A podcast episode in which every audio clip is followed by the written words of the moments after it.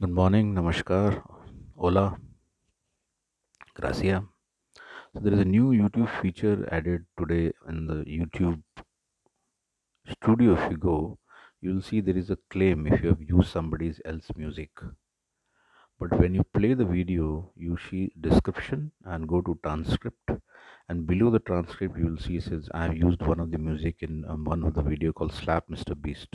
Here it is mentioned all the best music, none of the copyright claim by epidemic sound. 65000 views two months ago. So i think this is a new feature added by youtube today in their uh, uh, copyright claim thing. So there's nothing to worry about uh, this particular thing.